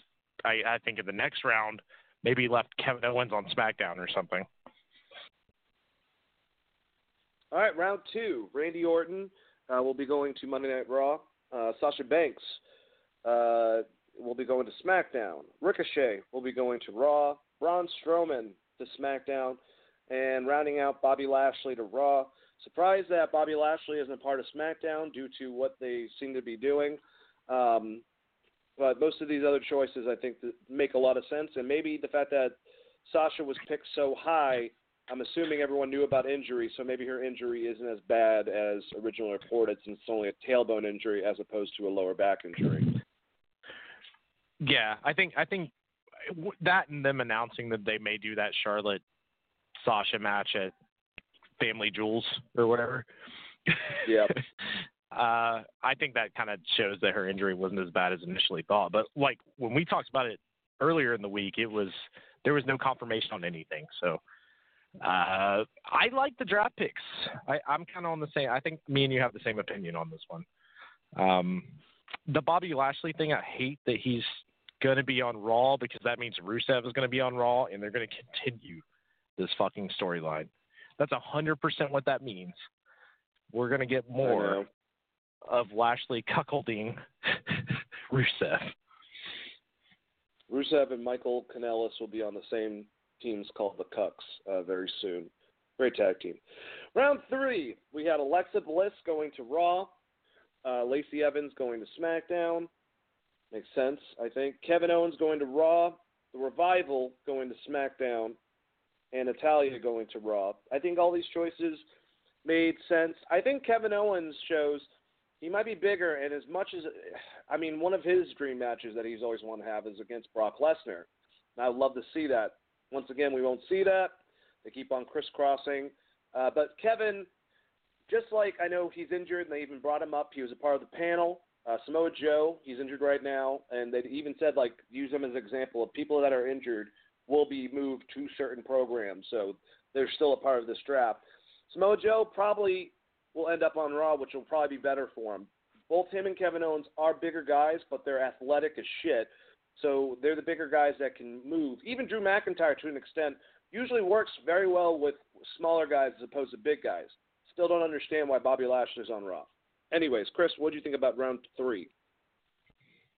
I think that if you're judging it on a wrestling show, Raw clearly won here. I, I honestly, yep. man, if you look at this draft, I feel like Raw is going to be the better wrestling show if they don't make us watch 45 minutes of Lana and Rusev bullshit. Because the actual talent that Raw's getting are better in ring athletes. So there's that. But uh, I actually like. I think all the draft picks made sense in this one. This one, like uh, the biggest weird, the weird things, like you said, with Lashley and the Fiend for me completely. Yep, very strange. All right, so round four. Uh, another thing. SmackDown's they were throwing papers in their little booth because they got Lucha House Party. Whatever. I'm not trying to talk shit about Lucha House Party. Hopefully they'll end up doing something, but they're on SmackDown. Viking Raiders on Raw. Nikki Cross is on Raw. Heavy Machinery on SmackDown. Street Profits confirmed. NXT team is now officially on Raw.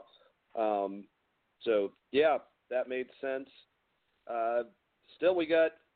So it looks like Chris. I'll let you go over round four, but also just let you know that the other available. I think there's another 20 choices um, that we're going to be going over on Raw, and the rest will be called as free agents and will be split up evenly or be presented where they need to go. Basically, certain people will be coming forward and trying to make accusations of why they should be on each show. Kind of interesting concept, very sports like. Hope some of my favorites don't get fucked from this of not being on programming for a while. Uh, what do you think about this last round, Chris? Uh, yeah, I didn't really care about anyone in it, so it didn't affect me one way or the other. I guess. um, like if I'm just being honest, the Viking Raiders and the Street Profits. The Street Profits are the two old guys in the Muppets episode. I can't think of their names right now, but that's all they've done on Raw. Um, and they just lost on NXT. And I don't know how you draft NXT talent to Raw when you're not. I I don't even want to talk about this. It's just going to piss me off. But the the last round was what it was. All right. Okay, let's keep on moving. Uh, God. Oh, okay. So yeah, the ending. Um, representing who will get the first pick next week. We're going to start off. So I guess yeah, she's cleared because was announced by uh, WWE. Raw's Becky Lynch will be going against uh, SmackDown Sasha Banks. Whoever wins that match, I guess that will clear their feud, even though they've already done that. Um, that will have the first pick for Raw. So we'll, we'll continue and finish the official draft on Monday Night Raw. Let's move on to a couple of the matches from that. Um, mainly, I mean, let me let me look over this. I think we've talked about most stuff on here. We don't really need to talk about Baron Corbin defeating Chad Gable. That was fucking whatever. Uh, stuff hyping up what we already know. New Day had a pretty damn good match against the OC. I would check out that. So yeah, so the three matches I think let's let for for match quality. Start off with a damn good match between Seth Rollins and Roman Reigns. I told Chris I was like, this is the closest this is the closest they could do to uh, quote unquote NXT match uh, between two of these guys. They even had sequences that kind of matched. Like one would do a big move, the other one would come back. They were doing spears and stuff like that to the outside.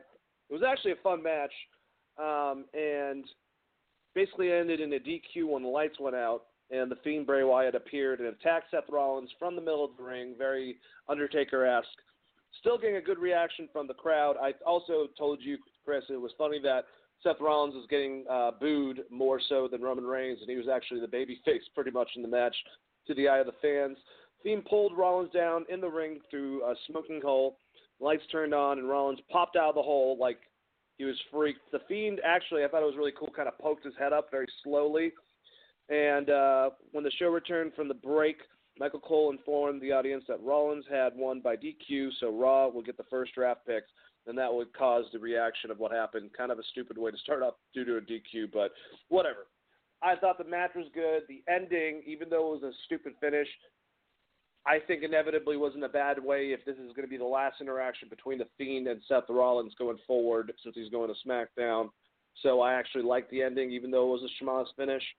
Um, but yeah, the ring work I thought was really good. And anyone getting on Roman's balls, I think the guy has endurance and uh, cardio for days to keep up with Seth Rollins. So I liked it. Chris, what'd you think? Could you believe that Roman got more cheers than fucking Seth in this?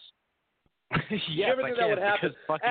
after after no. Let me let me ask you. After the gauntlet match and how he was so on fire when he first came out with the the burn it down thing. Can you, if I told you back then, hey, Seth and Roman are going to have a fucking match and people are going to cheer Roman over him in in a couple months, would you believe that? Fucking crazy. Yes, I actually would believe that. you got to remember that Roman came back from uh, leukemia as well, and that has a lot of faith of me thinking a Seth Rollins Brock Lesnar feud is going to be good coming out of that.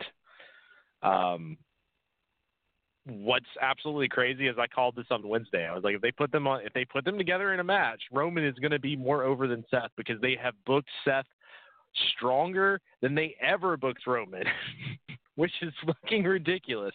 Everyone was so pissed that they booked Roman the way that they did that they turned against him and hated him, and they're doing the same thing with Seth. But it's actually worse if you look at that Hell in a Cell match and the Brock matches um, man, Seth's booking is so terrible, and it sucks because I think T- Tyler Black, uh, aka Seth Rollins, is a great fucking performer. Um, I don't know that they can salvage this one, man. I think he might just be being booed for a while, unless he like hurts his knee again or something. How did you like the in-ring work of the match, and how did you like Bray coming out at the end? I absolutely love the match. I thought it was a very good match. I think Seth and Roman are very, very, both very fucking good in the ring. I thought it was a great way to open the show. Um, Shield versus Shield's always fun, and uh, Bray coming out the end. I I don't know how to feel about it because I'm still a little like weird on what happened in Hell in the Cell, and he didn't really do enough to a man that was about to bash his head in with a sledgehammer for me um, especially yeah. if he's supposed to be this demonic figure. He should be, you know, remember that Kane took jumper cables and put them on Shane's nipples. Okay, like this is this company. so if a man tries to kill me with a sledgehammer, I'm at least gonna blow up his limousine. You know, like that guy that killed Vince McMahon. Yeah, that one dude um, who was actually Ted Turner. Uh, we we don't know, but that was actually Ted Turner who did that. Anyways, um, thought that the uh, the New Day had a really good match against the OC, and I like that Kofi Kingston got a pin on AJ Styles. I'm not going to say that it helps him out immensely, but that's a good win for him to get coming off of his fucking stupid loss to Brock Lesnar last week. Will be really interesting what happens in New Day uh, within this draft. Um, but I like that the OC, like I said, is staying on Monday Night Raw. I think that's good for AJ to be away from SmackDown and be a part of the uh, more in ring wrestling brother brother than the Brutes. Yeah, I agree with you 100%. I do think it's weird that you're able to draft three people in one draft pick, regardless on if they're like because they're not a tag team. So that's a little weird that you get AJ and the OC in one draft pick. But outside of that, um, I, I actually liked this match. I thought it was very good. Um, I wish it was a bit longer, just because I know both those tag teams are awesome, and I wish they would give them like a 15 minute match or something, knowing how good uh, the New Day is. And also, where the fuck are the Usos, Dain? Answer me this. Uh, I don't know. Actually, I think that they're actually pissed off at Jay for getting a second um, DUI, so maybe they've taken him out for like a little while. I have no idea. They better get drafted and they better be on TV real fucking soon, though. Yeah, agreed. Right. I think you're 100% right on the the DUI punishment, but I was just more pointing out the fact I haven't seen them in like two months. Yeah, I, maybe they'll get in there. Maybe one of them had an injury that we didn't know about. I didn't even know Samoa Joe was injured until they talked about it, and I saw him a part of the panel. I forgot that. We might have reported that, and I fucking forgot it. Um, But this last match I think is big because of what happened mostly beforehand. Good, good match. Uh, you know, actually with the in-ring work. But so Bayley came out. She's got this new darker look. She has her whole. She does her whole thing. Brings out the wacky inflatable man. Turns down the music. She cut her hair short. Woo! Uh, well, I'm just kidding. I mean that that that to me is kind of like when the, when you when you change your hair as a as a concept of a heel turn, it's whatever. But what she did with the uh, board with nails in it and popped all the wacky inflatable men, walked down without her music, went right after Charlotte as soon as the bell rang, just completely brought it to her, um, and she ended up rolling up Flair uh, while pulling her hair down, keeping her down to the mat, just being completely heelish throughout the whole thing. They had a good back and forth match. Keep in mind, Charlotte's always the heel in these situations, but Bayley was obviously playing the heel into it. She won back her belt, um, and afterwards got the mic and said, "Hey bitches, screw all of you," and threw that on the mic. Uh, very interesting, and I think, I mean, at this point, she should have fucking done this about a year and a half ago against Sasha during their whole entire feud. But whatever. I think this will work out better for Bayley and she kind of needed this to help out uh, her overall character uh, within WWE. So now, obviously, Charlotte's going to be able to get that fucking title back real soon and get another little notch trying to, uh, you know, break her dad's record is what I'm assuming. But uh, very short title reign for the Queen. Chris, what do you think? I think they're putting Charlotte on Raw to go against Becky because they ain't got nobody that's even close to the level of what should be wrestling Becky and they're going to put Sasha on SmackDown and have those two feud. Um, that's my guess. And I think you're 100% right. They had Charlotte drop the title because they plan on her winning the title at least, you know, two or three more times before the end of the year. Uh, it's going to be really hard for them to get to 16, though. I don't, I don't. What they're at? They were at 10, so they have. Give her a she year. has to win the title. Yeah, she has to have win the title six more times in five months or something. So I don't think it's going to be this mania, but I, I, I think you're you're right. I also think that they just want Charlotte on Raw, and they're probably going to do Charlotte and Becky as a feud again. Um, but yeah, I thought the match itself was really good. I don't really give a shit about Becky because or Bayley because they've ruined it for me. They could have done, like you said, they could have done this a year and a half ago, and it would have meant so much more. Especially if they would have just done the feud with Sasha. Instead, they made them a fucking tag team and now she's destroying inflatable people. I, I don't care. uh, and she's and she's a terrible promo, so she's not going to be able to dig herself out of the hole that I've watched for the past two years. Well, I'm I'm gonna let, I'm gonna give her the benefit of the doubt, but I kind of agree with you. So uh, we'll have to wait and see. One thing that was cool to happen on Raw that we didn't talk about: Kabuki Warriors won against um, Charlotte, and uh, or the Kabuki Warriors won against Charlotte and Becky Lynch. They ended up winning, and Becky basically called out Asuka and said that she has unfinished business with her. Hopefully, this is not just to get a win against Asuka. Do you think Asuka has a chance of getting that title belt from Becky? If they're not going the route of Charlotte, if they're going to keep Charlotte on SmackDown, I think that's very much you could see Asuka get a heavy push, and you can still make Char- or you can still make Becky look strong because she's going to have a teammate in Kairi Sane, and maybe you get a double belt Asuka, and they do like a Becky two belts versus Asuka two belts thing. I could see that happening. Well, we'll have to wait and see. Well, Chris, um, you know, we got a couple minutes left, and uh, you know, we didn't get a chance to really go into this, but uh, kind of going on what I uh, post about uh, the separate post of the horror style gimmicks and AEW needing to acquire someone a little bit darker. I also made a post about the Mount Rushmore of wrestlers. Now, usually it's equated, like I like I said, to the biggest draws, you know, who made the most money for wrestling and who was the most popular.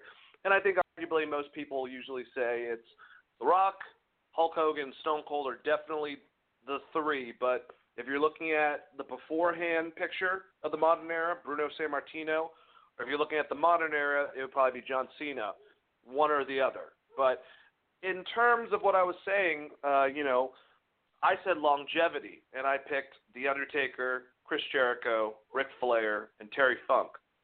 What did you think about that, and what were your cho- your choices?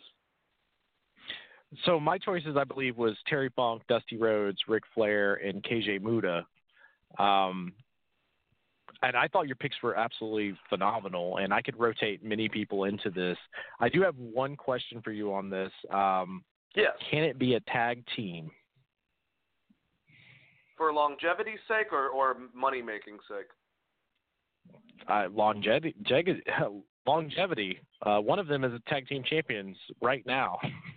In NWA, yeah, it would have to be the Rock and Roll Express. I mean, I would that's the thing. It would probably be to me the Rock and Roll Express. I think you would have to give it to the Hardys for the modern era, just for being so relevant for so many generations. Um, trying to think of two others. I mean, LOD held it down for a while, but I don't know if you consider them. I, I don't know. I, I'll give it to you, and I'll try to think of two others for me. Well, I was just more thinking about putting them on my Mount Rushmore as a team. But if we're doing tag teams, I would say Rock and Roll Express, um, LOD is probably a big one for sure. Uh, Hardys and probably the Dudleys, if we're if we're doing yeah. four. Yeah, I could see that too.